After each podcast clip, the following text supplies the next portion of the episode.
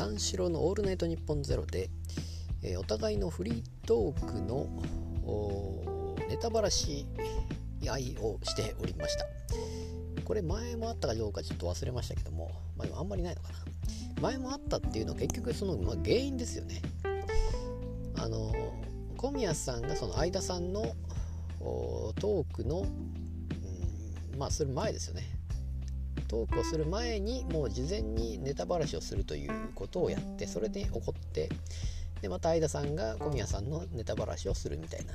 ことを言って、お互いじゃあトークどうすんだみたいな話になったのは前あったかどうか忘れましたけども、で結局その原因っていうのが前もこれあったんですが、小宮さんが何かを相田さんに質問して、それに相田さんが答えないっていうパターンですね。真面目に考えて、なかなか答えが出ないっていうことを相田さんがこうたまにするんですね。たまにというか前もあって、でそれに小宮さんがイライラするということになるわけですけども、つまり小宮さんからすると別に何を言ってもいいわけですよ。別に真面目に答える必要はなくて、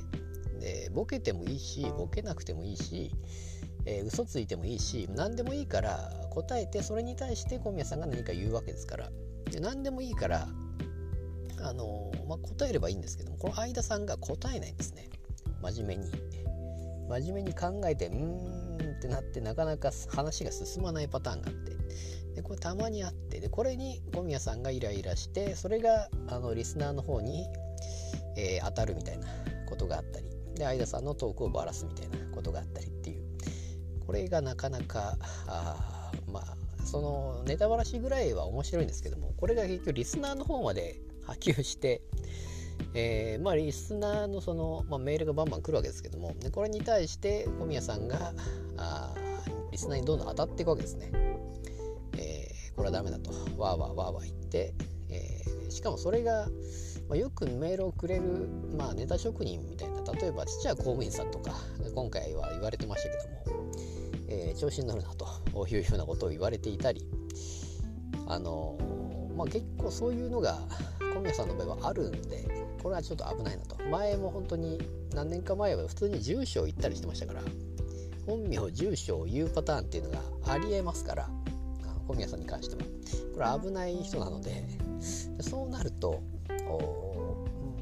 だからその霜降りと真逆ですよね。今本当に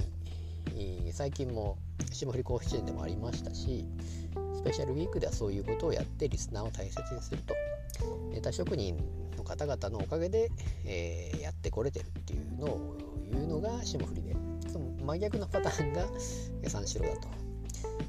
ただそれがハマれば面白いんですけどね。それは毎回よくある話で、三四郎当たればすごい面白いわけで、こっちはどっちに転がるかっていうのは分からないんですけど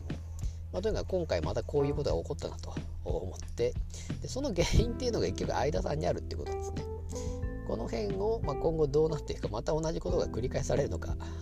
このままラジオの聞きどころかなとちょっと思っております。